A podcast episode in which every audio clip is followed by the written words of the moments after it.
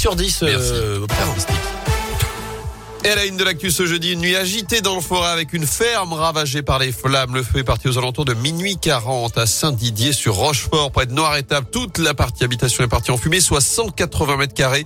Les deux occupants ont pu sortir à temps sans être blessés. Ils ont été relogés par la mairie. Une vingtaine de pompiers sont intervenus pour éviter toute propagation à la grange à proximité remplie de fourrage. Ils sont encore quelques-uns sur place ce matin en surveillance.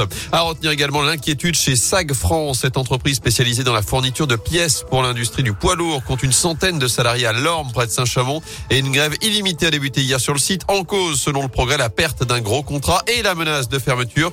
Mais pour le président de la société, l'entreprise doit s'adapter mais n'est pas en péril. Autre mobilisation aujourd'hui, celle des retraités avec des manifestations dans une vingtaine de grandes villes en France à l'appel d'une dizaine de syndicats et ils vont notamment réclamer des augmentations de leurs pensions. Un mois jour pour jour depuis le début de la guerre en Ukraine, le président Zelensky appelle au soulèvement international face à l'offensive russe déclenchée donc le 24 février dernier.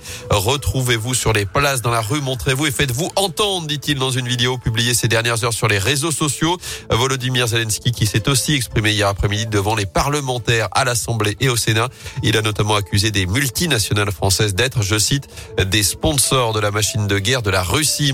Dans ce contexte, justement, Renault décide finalement de suspendre ses activités en Russie, décision saluée par le chef de la diplomatie ukrainienne, alors que les chefs d'État et de gouvernement occidentaux doivent participer de leur côté à un sommet commun aujourd'hui de l'OTAN, du G7 et de l'Union européenne. Et si vous viviez la Coupe du Monde de rugby, de plus près, l'événement phare se déroule en France. Il aura lieu dans un an et demi maintenant, du 8 septembre au 28 octobre 2023. Et comme en 2007, le stade Geoffroy Guichard accueillera les rencontres de la compétition 4 au total, avec notamment l'Australie, l'Italie et l'Argentine. Si vous voulez participer à la fête, sachez que le programme volontaire est désormais ouvert. Vous avez jusqu'en juillet pour vous inscrire via la plateforme volontaire.france2023.rugby. Au total, 3500 personnes sont recherchées en France, dont 400 à saint pour aider et vivre cette Coupe du Monde de l'intérieur. Il suffit d'être majeur et présent les jours de match. Pierre Millet, le directeur du site de Saint-Etienne. Sur l'émission, euh, on a vraiment tous les pans de l'événement. On peut faire de l'accueil aux spectateurs, on peut faire des aménagements, de la communication, des opérations médias, des hospitalités. Euh, ils seront dans le stade principalement, mais également sur d'autres sites de compétition, puisque en tant que direction de site, on, gère euh, également les accueils dans les gares, on gère les camps de base, on gère les sites d'entraînement. Voilà, quand on est volontaire, on peut être sur une mission qui euh, recoupe euh, tous les pans de l'organisation d'un événement sportif international.